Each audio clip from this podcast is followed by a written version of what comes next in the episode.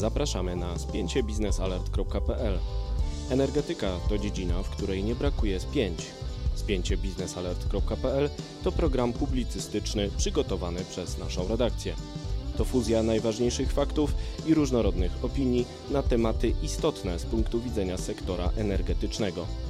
Energia elektryczna i gaz, ATOM i OZE – wszystkie te zagadnienia mieszamy niczym miks energetyczny dogłębnie i z komentarzem na koniec każdego tygodnia. Szanowni Państwo, nazywam się Wojciech Jakóbik. Po drugiej stronie kamery przez Skype'a łączy się ze mną Jędrzej Stachura. Witamy w kolejnym spięciu biznesalert.pl. Tym razem przyjrzymy się polskiemu samochodowi elektrycznemu, który nazywa się Izera. Od zera do bohatera? Zobaczymy.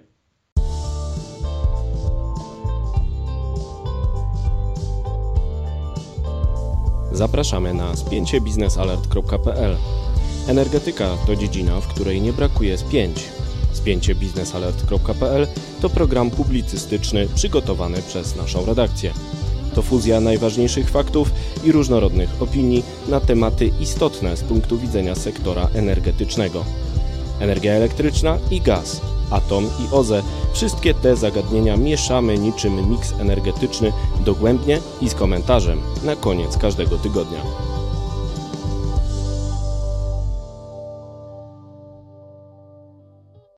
Cześć Jędrek, miło mi rozmawiać z Tobą w kolejnym spięciu. Będziemy rozmawiać o polskim samochodzie elektrycznym, który się zwie Izera. Zastanowimy się, jak sobie może poradzić ten samochód, ale zacznijmy od początku. Wiem, że przygotowałeś trochę liczb na temat elektromobilności, która miała sobie radzić świetnie. Warto przypomnieć zapowiedzi jeszcze z czasów Ministerstwa Energii. Mieliśmy mieć 1 milion samochodów elektrycznych na polskich miastach w 2025 roku. No i chyba tak pięknie nie jest, prawda? Zgadza się. Zapowiedzi były bardzo bończuczne i dalej są. Bo z tego, co możemy obserwować, w internecie pojawiają się sygnały, że w 2025 będziemy mieli zatrzęsienie wręcz samochodów elektrycznych na polskich drogach. Tak nie jest, z roku na rok ich przybywa, jakby ich popularność rośnie, ale myślę, że mogłoby być lepiej. Szału nie ma. A jakie są liczby? Liczby są takie, że w tym momencie po polskich drogach, właściwie liczby na grudzień 2019 to 6,5 tysiąca, trochę ponad, 6,5 tysiąca samochodów osobowych. No to do 1 miliona trochę brakuje. Tak, troszkę brakuje. Być może te zapowiedzi o roku 2025 i 100 tysiącach samochodów elektrycznych na polskich drogach są dosyć, wydaje mi się, że są dosyć odważne. Może to się uda, no teraz trendy się zmieniają, ludzie chcą być bardziej ekologiczni, chcą być proplaneta, więc może będzie to lepiej szło. A ty byś kupił samochód elektryczny? Ja w tym momencie myślę, że nie, ponieważ jestem zwolennikiem benzyniaków. Tak. Dlaczego? Dlatego, ponieważ to czuć.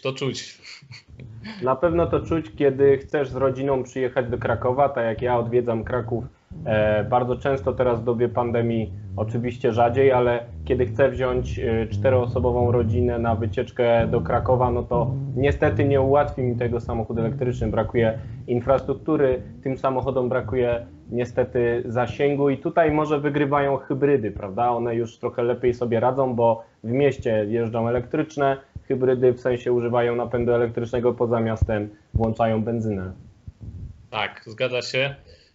Co ciekawe, tutaj jeśli spojrzymy sobie na statystyki na przykład, bo mówiłeś o zasięgu i jeśli spojrzymy na dane odnośnie transportu, transport bardzo ważna rzecz, jeśli chodzi o te cięższe, większe samochody,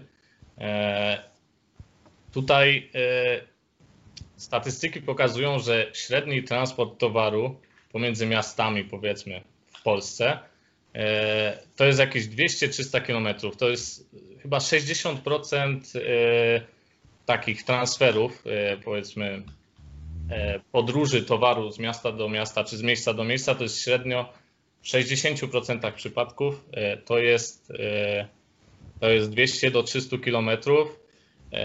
Teraz te najnowsze samochody od na przykład tutaj wiodąca firma Volvo szwedzka, ona produkuje samochody, które mogą pokonać do 400 kilometrów na jednym naładowaniu przy masie pełnej, czyli 3,5 tony. To wygląda dobrze. Na co dzień w życiu prywatnym myślę, że nie zdecydowałbym się na zakup właśnie przez to, że no tak, jeśli stać cię na powiedzmy Teslę, no to możesz sobie wygodnie usiąść, iść spać i za 2 godzinki obudzisz się na miejscu, bo cię autopilot tam zawiezie. Chyba, że się zepsuje i po drugiej stronie się obudzisz, ale oczywiście to jest głupi żart, bo przecież to się zdarza tak samo jak wypadki z samolotów czy samochodów osobowych. Z reguły Tesla oczywiście jeżdżą świetnie, no ale faktycznie to, co powiedziałeś, są dużo droższe od takiego samego samochodu, tylko że z napędem mniej ekologicznym, już spalinowym. No i te wyzwania oczywiście są, ale są podejmowane pewne działania, które mają promować elektromobilność. W Polsce mamy Fundusz Niskoemisyjnego Transportu, on zaczyna napędzać tę sprzedaż właśnie między innymi przez dopłaty do samochodów elektrycznych. Nie idzie tak szybko, jakbyśmy chcieli, ale gdzie indziej, nie w Polsce, idzie być może nawet za szybko. Jędrek, też wiesz coś na ten temat? Tak, troszkę prześledziłem sobie sytuację Szwecji, która jest tutaj krajem, od którego powinniśmy się uczyć tej elektromobilności. Oni już walczą, prawie 10 lat walczą, bawią się w to, bym powiedział. I bawią się w to dobrze. Są bogatym krajem, więc mogą sobie pozwolić na troszkę więcej niż my, ale są też problemy, mają problemy, o których czasem byśmy nie pomyśleli. Bo no właśnie, jakie? Istnieje problem w Szwecji buspasów. Otóż chodzi o to, że w Polsce teraz samochody z napędem elektrycznym są uprzywilejowane, mogą poruszać się po buspasach. To samo zostało wprowadzone w Szwecji już dawno temu, zaraz na początku, i stała się rzecz ciekawa. Karygodna, można też tak stwierdzić, gdyż na tych buspasach zaczęło się robić tłoczno. Czyli tych samochodów elektrycznych nagle pojawiło się bardzo, bardzo dużo. Tak jest. Całego rodzaju. Tak, zaczęły się problemy, no bo buspasy były tworzone po to, żeby pomóc w pierwszej kolejności na przykład komunikacji miejskiej, a tutaj sami sobie zapchali buspasy, wprowadzając takie udogodnienia dla kierowców samochodów elektrycznych. No i to jest problem. I teraz chcą się wycofać.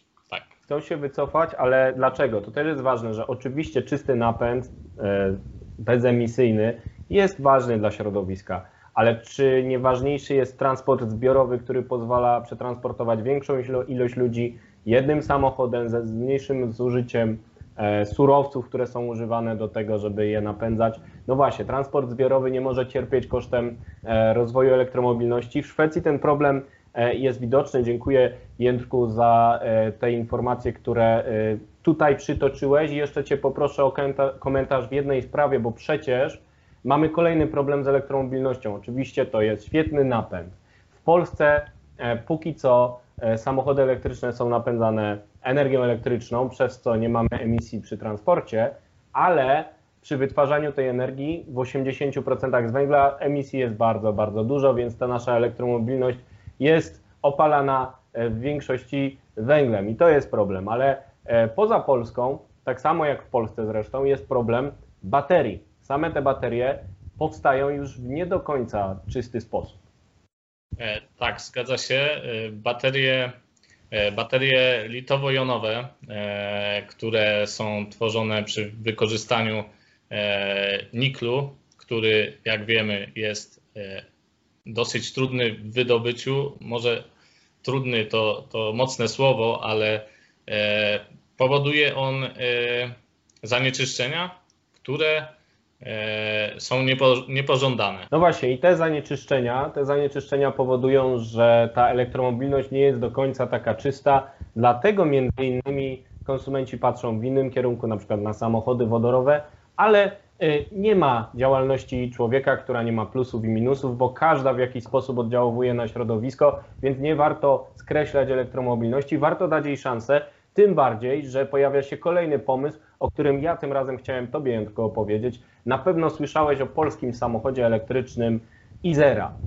Nasza redakcja była na prezentacji tego samochodu, zamkniętej prezentacji dla dziennikarzy, oczywiście przy wszystkich standardach epidemiologicznych, epidemicznych. Widzieliśmy ten samochód, rzeczywiście ładnie wygląda. Podoba Ci się ta Izera? Mi się podoba, wiem, że Ty masz inne zdanie. No, mam mieszane uczucia, bo troszeczkę grubo ciosany mi się wydaje ten samochód, ale o gustach trudno dyskutować, każdy ma inne, na pewno ten samochód wielu ludziom się spodoba, tylko najpierw musi powstać. I rozważaliśmy na naszych łamach, na ile polski samochód elektryczny należy uznać, że Electromobility Poland, czyli spółka odpowiedzialna za ten projekt w Polsce, wspierana przez spółki Skarbu Państwa, które finansują to przedsięwzięcie już od wielu lat, że ten projekt to jest marka polska i Electromobility Poland nieprzypadkowo mówi o polskiej marce samochodu elektrycznego, bo sama marka jest polska, pochodzi od Gór Izerskich, pięknych gór na granicy Polski i Czech, gdzie kiedyś być może stanie fabryka samochodów elektrycznych. Według naszych konstruktorów samochodu elektrycznego Izera może się to stać w 2023 roku. Trzymamy kciuki, żeby tak się stało, ale jeśli chodzi o samą tę polskość samochodu elektrycznego, to trzeba podsumować, z czego on się składa.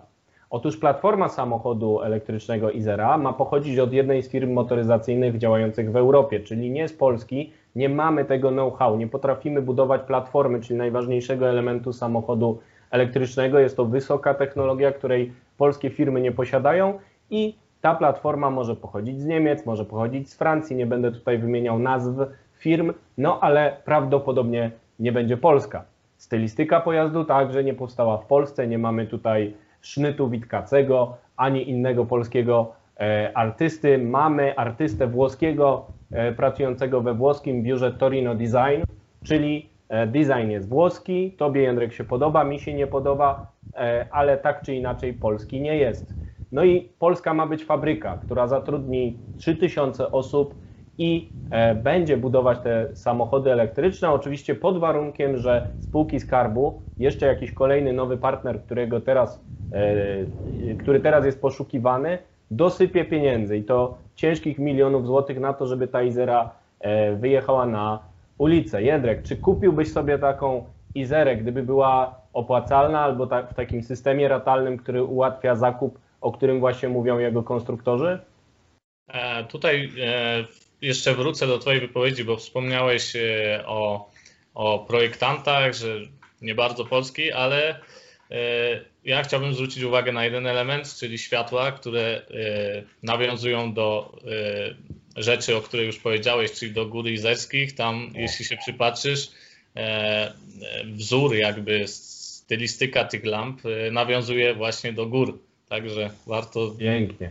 Warto tak jak pałac imienia Józefa Stalina nawiązuje do sukiennic w Krakowie, ale jednak wolę sukiennicę od tego wspaniałego pałacu wbitego w samo serce naszej biednej, umęczonej stolicy. Ale wracając do samochodów elektrycznych, ja też powiem, czy bym sobie kupił. Otóż bym sobie nie kupił tego samochodu, bo boję się, że na długiej liście megaprojektów rządowych, łączenie Orlenu z Lotosem, elektrownia jądrowa, rozwój sektora odnawialnych źródeł energii, morskie farmy wiatrowe, wielkie, wielomiliardowe inwestycje w energetyce, zmniejszają prawdopodobieństwo, że pieniążki na Izerę się znajdą. Szczególnie, że właśnie Polacy mówią o strategii wodorowej, mówią o promocji wodoru, że sektor gazowy w Polsce mówi o rozwoju napędu CNG, LNG, które także są dużo bardziej popularne w Polsce.